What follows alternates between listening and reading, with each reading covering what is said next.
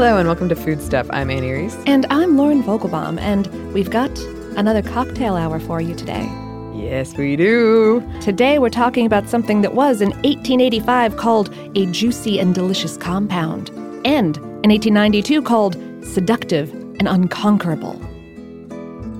What could it be? It's the Manhattan. oh, I'm so surprised. Whew, this is going to be fun. Had one too many Manhattans before coming in here. I almost went downstairs and got us, they've got like a barrel aged Manhattan downstairs, and I almost got us a couple, but I'm a bad human, so I didn't. what? Yeah, I know. I'm certain I've had a Manhattan. I just cannot recall when, Oh, wow. but I, I'm sure I have. Yeah. It just seems unlikely. It's one of the ones that's like on tap at the Mercury downstairs. So, yeah. Well, uh, I will say, after the last couple of cocktail hours, we have ventured out and gotten whatever we talked about. it's so. thirsty work, friends. it is. It is. Before we ask the question we always ask, we have a PSA. a podcast service announcement. I'm sure everyone is aware that that's what it stands for. Um, it's it's coming at the end of this episode, so keep listening to the thing that you're listening to, and you'll and you'll get to it. Please and thank you. Yes. But we must first answer the question the Manhattan. What is it? Well, a Manhattan is a classic cocktail made from uh, two parts rye or bourbon whiskey, one part vermouth, usually sweet vermouth, and a couple dashes of bitters, usually Angostura. It's stirred or shaken with ice and then strained into a glass and served up, that is, uh, without ice in the glass, usually. Um, and it's garnished with a maraschino cherry or a lemon twist. And a quick note on lemon twists. Ooh. I've certainly had some bartenders who were confused by this. Oh dear. Now, a, a lemon twist is a um like large scrap of zest taken from the peel of a lemon, just the yellow bit, none of the white pith if you can avoid it, and definitely none of the fruit. okay. Definitely none of the fruit. Oh, so I should just put like a like a whole lemon and twist it above lemon juice. You'd punch me in the face. Yeah, I would punch you. And that this got very serious very quickly. I might be disappointed in your bartending skills, but Maybe the the cocktail into my face. I just go straight for the the most dramatic. You know. but yeah, yeah. If if it was in a movie, I would definitely throw the drink in your face. Excellent. But then I would probably get you a towel. Oh. Well, so it's very mixed messages I'm getting. Yeah. Well, mixed drink, mixed messages. You know. yeah, there's a, there's a joke there. the flavors of a Manhattan are uh, sweet and rich and kind of smoky or earthy and a little bit bitter. And these things can be deceptively smooth and drinkable, um, considering that it's a glass full of booze. Yeah, Mm-hmm. essentially. Quick breakdown on those ingredients. Rye and bourbon are American styles of whiskey. Uh, bourbon made primarily with fermented corn, and rye made primarily with fermented rye. Weird when things work out literally It is like kind that. of, yeah. um, rye tends to be a little bit spicier, bourbon a little bit sweeter. You can learn lots more about both in our episodes on bourbon from June of 2018. Bourbon, America's Spirit, and Bourbon, Talking Wild Turkey. I like your uh, title voice. Sounds very professional. It comes with a very professional hand on the hip as well. It does. Yeah. Vermouth is a wine um, that's been infused with various botanicals like wormwood, saffron, coriander, chamomile, and or juniper, and then fortified with a little bit of a neutral spirit such as unaged brandy. Um, the sweet type of vermouth is also sometimes called red vermouth or Italian vermouth because it's red and originated in Italy. Whoa. We're officially two for two on things with very clear names. I think that's a record. It's never happened before. And we will have to do a whole episode on vermouths uh, for sure. Absolutely. Sweet vermouth specifically was created in the late 1700s, um, dry white vermouth in France in the early 1800s. Then, bitters. Those bitters. Yes, it's not just something that I am uh, in a whole other episode. Well, not about that, but about bitters should be forthcoming as well. um, are, I, I guess, I guess every episode is about how I'm bitter technically. Whew. Uh, bitters are um, highly flavored infusions of herbs, spices, and other botanicals, usually infused into high proof alcohol, but sometimes these days infused into glycerin. Uh, they were used as medicine by the early 1700s and in use as a cocktail ingredient by the early 1800s. And Angostura is a brand that dates from around 1824, probably originally made with a bark from a South American tree called Angostura, and definitely originally from a Venezuelan city then called Angostura. Right. I think this is three if we're keeping count. I think so. Also, for those of you who used to watch our videos, or maybe still do watch our videos, Oh, they wow. still exist online. they do. Uh, we did a video where we worked with um, 1821 Bitters, which is in our building. Uh-huh. And I'd just like to say, since we love puns on the show, I, I suspect a lot of you listeners like puns. Um, I Hope so. Oh, otherwise oh. you're really hate listening. yeah, this is very masochistic of you. We got shirts from that place that say, uh, Ask Me Why I'm Bitter. Yeah. And it's a woman like crying. With a cocktail. Yes, and I love it. And every time I wear it, someone asks me about it. So shout out to them and their shirt. It's a good shirt. um, and then that fourth ingredient, uh, maraschino cherries, we just did an episode on those. Um, they are preserved cherries that come in either sweet Dayglow red or kind of sweet tart burgundy varieties. And uh, the latter is generally recommended by bartenders. Generally. And as with every cocktail hour, every cocktail, there are so many variations. Oh, wow. Yeah, especially one that's been around this long. Yeah. The first one you'll hear a lot is probably dry. Um, and uh, dry Manhattan uses dry vermouth instead of sweet vermouth um, and probably uses a lemon twist. And then the other is perfect. which uses half dry and half sweet vermouth, and also the lemon twist. Yes. When I was doing research for this, I found an article that was kind of poking fun at the fact that not every bartender, if you come in and say, I want the perfect Manhattan, they might laugh and be like, well, I'll try my best. But it's actually a type. It's actually a type, yes. yes. Another type, uh, the Rob Roy, Uh, uses scotch instead of bourbon or rye. the SoCo Manhattan. Uh, oh, Southern Comfort, y'all. Um, I don't know if this was a staple in your college dorm years, but uh, okay. The, the SoCo Manhattan was apparently really big in the 60s and 70s, and it is made with Southern Comfort, which is, I didn't know this until just now, is a liquor that's flavored with fruit and spices, but has not always contained actual whiskey. Oh, really? Yeah. it's like whiskey flavored. And it hasn't always contained actual whiskey. It oh. started with actual whiskey. It's now made with actual whiskey. There was a number of intervening years in which it was just whiskey flavor. Oh, I want to do so much research into this I now. know. Oh, I'm excited.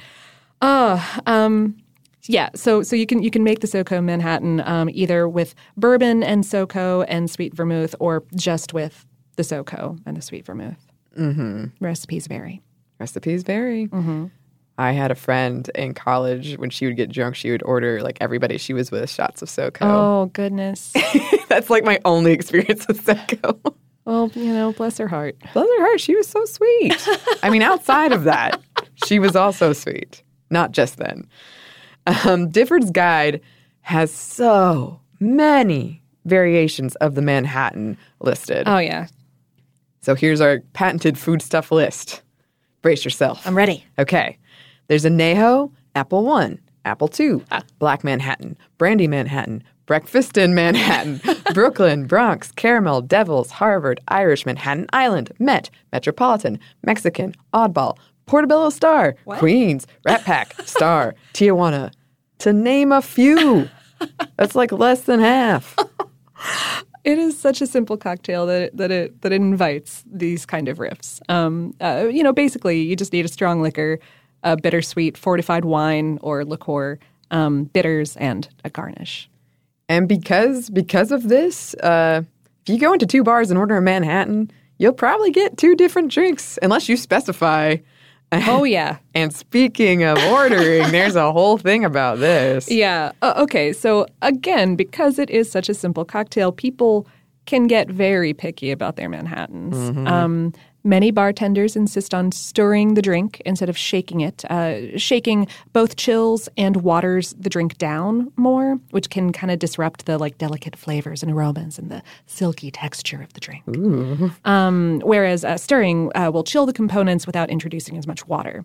Um, the same bartenders will probably also recommend serving a stirred Manhattan in a chilled glass to help keep the drink cooler for longer, um, despite not being shaken.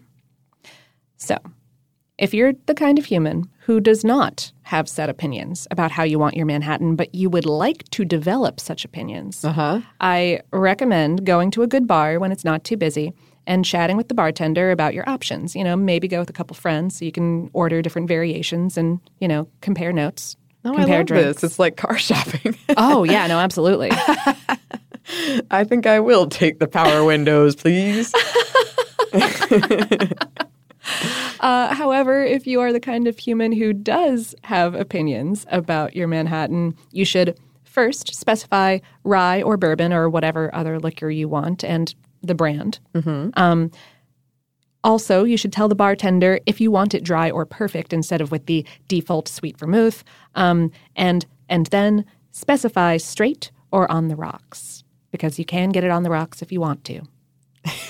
And some bartenders will just serve it to you that way, which can be infuriating if you're not expecting it. So, specifications are important. Uh huh. This is what you should do. I love it. Laid out. I remember when a listener wrote in forever ago, and we read it on the air that she had um, cards with her her favorite cocktail. I still love that I do so too. much. I do too. I think that's great. I get a little book like for when I'm wanting a daiquiri, when I'm wanting a Manhattan. Like this is what I would like. This, can you make it this way? Yes. I, I'm just saying, perhaps we should invest in this. Oh man. Mm-hmm. All right. Merch ideas. Merch ideas. Yep. Go to teepublic.com slash foodstuff for t-shirts and more. And maybe soon a customizable cocktail book. We'll see. We'll see. Um, unlike a lot of the cocktails we talk about on this show, the Manhattan has a pretty close, it's stuck pretty close to its roots. Yeah. And um, we'll talk about those roots after a quick break for a word from our sponsor.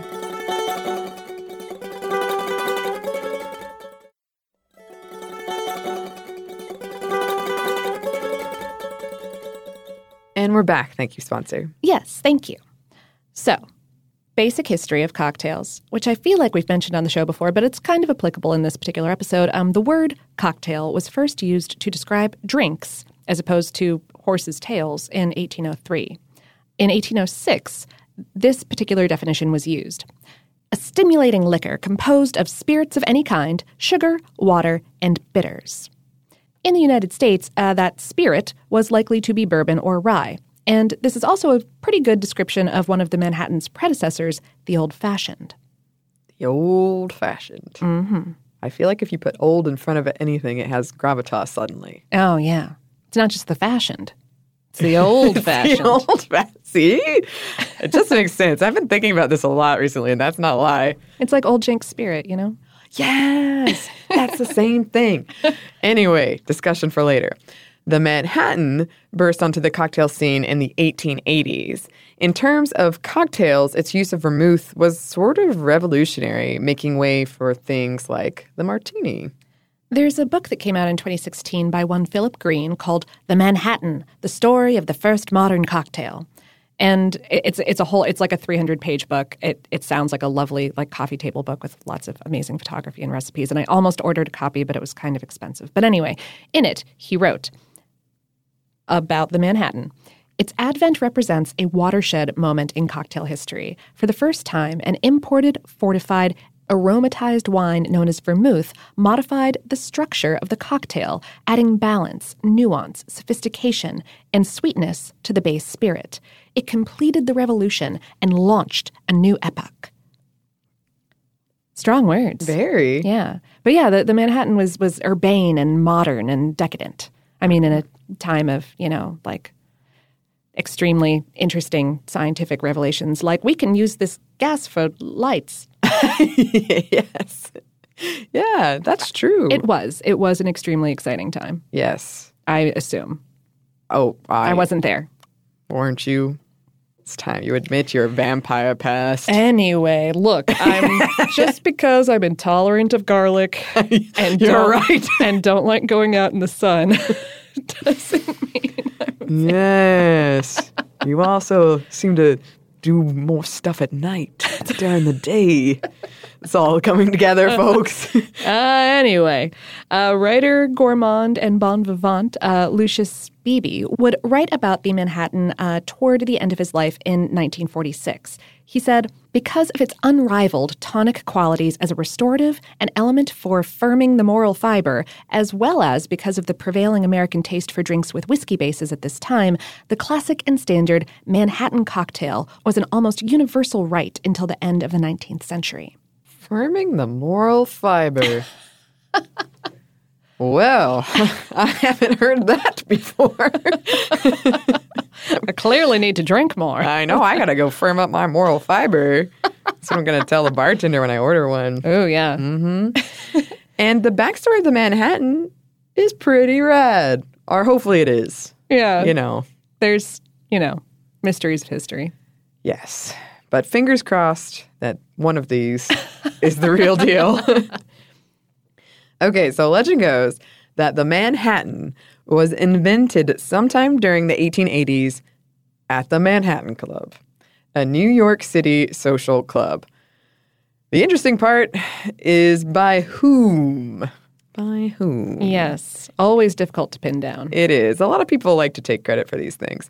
The most fantastical name thrown around is that of Winston Churchill's mother, Lady Randolph Churchill, or Jennie Jerome, whichever you prefer. According to this version of events, she was at a party in 1874 for yet another Democrat that won the popular vote, but not the Electoral College, Samuel Tilden.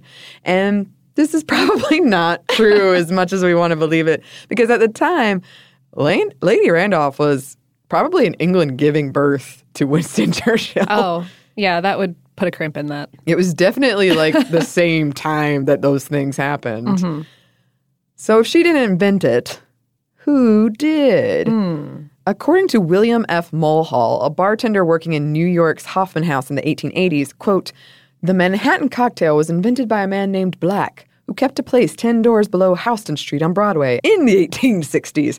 Probably the most famous drink in the world in its time. Huh. I love that because it reads like something out of a Sherlock Holmes book. Right. A man named Black. he was 10 doors down. I love it. Um, this was part of a 1923 book, Valentine's Manual of New York. Another story that I love Uh huh. involves a colonel on a yacht Okay. with a cocktail shaker. An 1899 article from Wisconsin's The Daily Journal tells the story of Colonel Joe Walker, who, according to the article, ran the Crescent Hall Saloon in New Orleans. One day, he took his yacht up to New York with some friends. But problem the only alcohols they had on the ship were whiskey and vermouth. So, of course, the colonel got the idea to mix them together, and he loved the result. So much so that when he got back to New Orleans, he did some experimenting, some perfecting, and named the cocktail the Manhattan after his buddies up in New York. Aw. Yeah. Yeah. I, that happens so many times in, in these cocktail histories where it's just, what? The party's going. What alcohols do we have on hand? Oh, what can I serve? yes, I'm out of gin. I guess I'll use rum. It just happens so often. Whatever the case, the first written mention of the Manhattan appeared in an 1882 Sunday Morning Herald published in New York, describing it as a Vogue cocktail, but also saying it went by Turf Club cocktail and the Jockey Club cocktail. Yes. Quote, it is but a short time ago that a mixture of whiskey, vermouth, and bitters came into vogue. Bartenders at first were sorely puzzled what was wanted when it was demanded, but now they are fully cognizant of its various aliases, and no difficulty is encountered. No difficulties encountered. Apparently not. Oh, that's lovely. And about those aliases, um, all of those drink aliases actually refer to a single building that was once inhabited by the Manhattan Club and formerly inhabited by Leonard Jerome, father of Jennie Jerome. It all makes sense. His mansion once held the offices of the American Jockey Club, which he helped found, and later a social club he essentially invented to launder money called the Turf Club. Um, and it wouldn't actually house the Manhattan Club until 1889, so the timeline is a little bit wibbly wobbly here, Oh, timey wimey. little little timey wimey. But anyway, uh, the early recipes varied a little bit. Um, at first, the go to garnish was a lemon twist instead of a cherry. Um, and for a while around this point, the Manhattan might have been made with Genever, a type of gin, instead of with whiskey. Uh, an 1886 iteration included a splash of champagne. Ooh. An 1891 recipe for the Manhattan included absinthe and gum syrup and a little maraschino liqueur, should you so desire. Over time, the absinthe went away, the maraschino moved to garnish, orange bitters became almost always Angostura. And some bartenders still do recommend uh, using a dash of absinthe in there. Oh, Yeah. I don't think I've ever had one that way, but I certainly haven't. In 1894, the obituary of General Jubal Early, a staunch Confederate from the Civil War, included the tidbit that late in his life, his favorite hangout spot was a saloon in Lynchburg, Virginia, quote, where his favorite tipple was a Manhattan cocktail. That was in his obituary? Yeah. Oh. And I also think it's very interesting that such a like northern urban drink Yeah. was the favorite of this Confederate general. Very interesting indeed. Mm-hmm. Mm. By 1916, the Manhattan Club had published its recipe for the Manhattan. Quote, the celebrated Manhattan cocktail was inaugurated at the club. This consists of equal portions of vermouth and whiskey with a dash of orange bitters. At the time, the Manhattan Club had a reputation of old rye whiskey that they kept stored in their cellars. So the whiskey we get these days in Manhattans is probably a bit different. Mm-hmm. The liquor substituted in for rye whiskey varies regionally. Since the South is the home of bourbon, you're more likely to see that in the cocktail in the South. Rye is the more popular choice in the North. Interestingly, apparently in California and specifically San Francisco, bourbon is the the go-to. Okay. Found that interesting. Yeah. Rye whiskey, by the way, was really popular in New York at the time of the Manhattan's birth. It was the New York whiskey. Huh. Prior to Prohibition, there were 1,200 distilleries in New York. Oh my goodness. So that's probably another reason why it was used. Yeah. Makes sense. A 1930 recipe for a Tennessee cocktail was essentially a Manhattan, but a 1948 recipe published in David Embury's The Fine Art of Mixing Drinks established the recipe that's most common these days.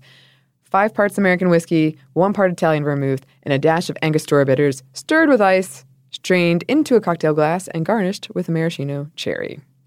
I think that the amount of like vermouth to whiskey has gone up and down and is, yeah, because at first it was like at least half vermouth. Yes, it was. Like one part vermouth to one part whiskey. Mm-hmm. And yeah, I think, I think very modernly it's a little bit lighter on the whiskey. a little bit lighter. A little bit lighter. Mm-hmm. In 1959, the Manhattan featured in Some Like It Hot, aka that film with Marilyn Monroe where Tony Curtis and Jack Lemmon are in drag most of the time. Um, the film is set during the Prohibition. Oh. Southern Comfort Manhattans became really popular in the 1960s and 70s, as we mentioned earlier. And again, as is always the case in these Our Cocktail Hour episodes, the Manhattan died out for a while, but is now making a comeback. Some restaurants and distilleries are returning to the Manhattan's roots, reuniting it with rye whiskey, trying to recapture what it was at its earliest, in its earliest days. Yes, and it is a very popular co- cocktail, kind of as I mentioned at the top of the episode, for barrel aging. The entire trend of of getting a barrel and putting your cocktail in it and letting it hang out for a while and get concentrated Concentrator. Yeah. That's a professional term in the biz. Oh, we should we should do a whole episode on barrel aging cocktails. Maybe. We should. I certainly would like to research it. Oh, I would as well. Barrels are actually really interesting. Oh, they are. We have it on our short list, which is really long to do. I don't want to give anybody any false hope. It's coming out really soon, but uh, we do want to talk about um, yeah. barrels. Oh, I want to talk to a Cooper. Oh, me too. I don't know why. I was just like, oh, the opportunity of talking to a Cooper. My heart was very excited. Yeah. Ah. all right. So yeah, um, all, all of that, all of that for another day. But that more or less wraps up our Manhattan episode. It does. And it's going to bring us to some listener mail. But first, it brings us to one more quick break for a word from our sponsor.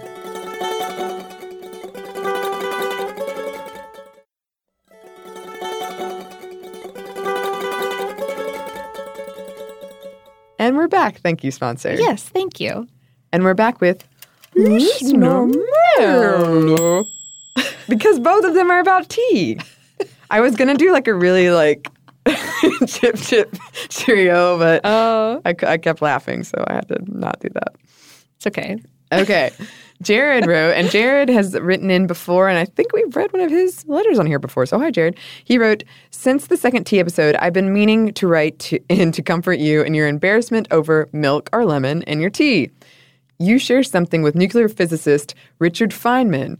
The title of his autobiography, Surely You're Joking, Mr. Feynman, was taken from an experience he had when he started at Oxford. He was invited to a formal tea and tried to bluff his way through the unfamiliar environment. A lady serving tea asked him if he would like milk or lemon in his tea. Being as uninitiated with drinking tea as you were, he also asked for both. The eventu- eventual title was her reply. that does make me feel a lot better. Oh, I'm on the same level in one way as a physicist. one thing in common. that's good. No, it's it's Venn diagrams are important. That's and you share a little sliver. I think I'll have it printed out. I'll get it enlarged, print it up. Anytime someone questions my abilities, I'll just say nothing and point to the Venn diagram. Yeah. Mm-hmm. Perfect. I think it's going to be really effective. Courtney wrote, My family always has iced tea at meals. My mom is from North Carolina, so it was an understandable staple for us. However, she got tired of us kids getting into her food and drinks, so she told us tea makes you short.